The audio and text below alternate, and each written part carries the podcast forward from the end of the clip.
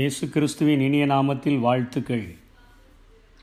கிறிஸ்தவ மார்க்கத்திலே திரியேக தேவனை குறித்து வேதம் நமக்கு முழுமையாய் சொல்லிக் கொடுக்கிறது. பிதா குமாரன் பரிசுத்த ஆவி என்று சொல்லி இன்றைக்கு எல்லா மார்க்கத்திலும் போதிக்கிற போதனைகளை பார்க்கிலும் கிறிஸ்தவ மார்க்கத்திலே போதிக்கிற போதனைகள் பரிசுத்தமாய் நாம் வாழ்கிறதற்கு அறைகூவல் விடுகிறதா இருக்கிறது.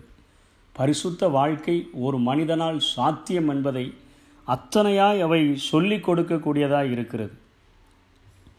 இன்றைக்கு பிதா அவரை குறித்து நாம் பார்த்தோம் என்று சொன்னால் முதலிலே திருத்துவத்திலே பிதாவை அது அடையாளப்படுத்துகிறது. அவர் மனிதனுக்கு விடுகிற கட்டளை என்னவென்று சொன்னால் பரிசுத்தமாக இருங்கள் என்று சொல்லி. லேவியராகமத்தில் அநேக இடங்களிலே நான் பரிசுத்தராக இருக்கிறது போல நீங்களும் பரிசுத்தராக இருங்கள். பரிசுத்தராக இருங்கள். பரிசுத்தராக இருங்கள் என்கிற அநேக கட்டளைகள் கொடுக்கப்படுகிறது. இன்றைக்கு நம்மை போல மனிதர்கள் என்ன சொல்லுவோம்?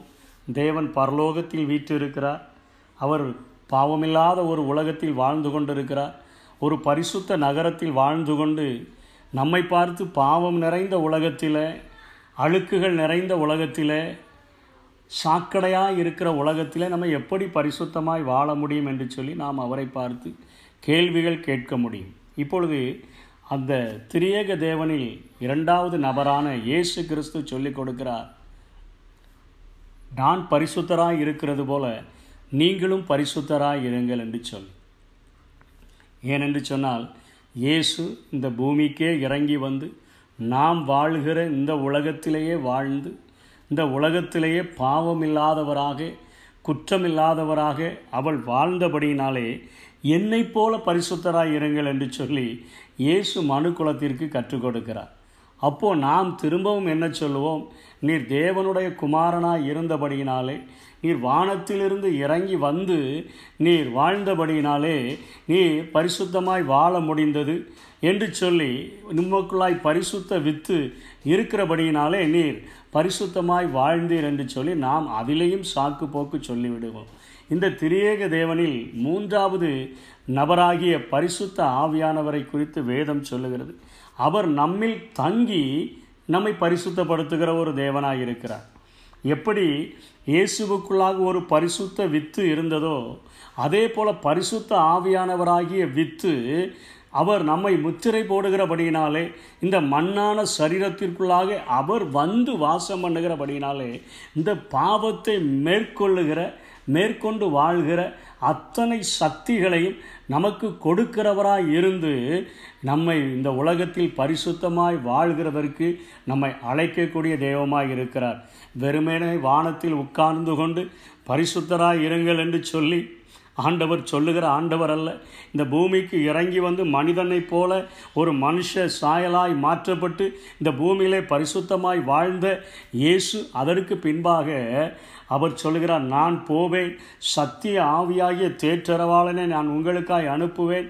அவர் வந்து பாவத்தை குறித்தும் நீதியை குறித்தும் நியாய தீர்ப்பை குறித்தும் உங்களுக்கு கண்டித்து உணர்த்துவார். இந்த விலையேறப்பெற்ற அந்த ச பரிசுத்த ஆவியானவரை பவுல் சொல்லும்போது சொல்லுங்கள் நாங்கள் மண்பாண்டங்களிலே நாங்கள் பெற்றிருக்கிறோம் என்று சொல். அந்த ஆவியானவர் அவரை குறித்து அவர் பவுல் மீண்டும் எழுதுகிறார் ரோமா சபைக்கு ரோமாபுரி சபைக்கு எழுதும்போது எவர்கள் தேவனுடைய ஆவியினால் நடத்தப்படுகிறார்களோ அவர்கள் தேவனுடைய புத்திரராக இருக்கிறார்கள். இந்த பூமியில் நம்மை பரிசுத்தமாய் நடத்துகிறதற்கும் நம்மை பரிசுத்தமாய் வாழ வைக்கிறதற்கும் அந்த திருவத்துவத்தின் மூன்றாவது நபரான பரிசுத்த ஆவியானவர் நமக்குள்ளேயே தங்கி இந்த மண்பாண்டத்துக்குள்ளேயே தங்கி நம்மை பரிசுத்தமாய் வாழ வழி செய்கிறார். இந்த சத்தியங்களை புரிந்து கொண்டோம் என்று சொன்னால் இந்த உலகத்தில் பரிசுத்த வாழ்வு நம் ஒவ்வொருவருக்கும் சாத்தியம் திருத்துவம் இதை நமக்கு தெளிவாக கற்றுக் கொடுக்க கொடுக்கக்கூடியதாக இருக்கிறது. கர்த்தர்தாமே நம்மை ஆசீர்வதிப்பாராக. உலகத்திலே துயரமுண்டு மகனே கல்வாரி சிலுவையினால் உலகத்தை நான்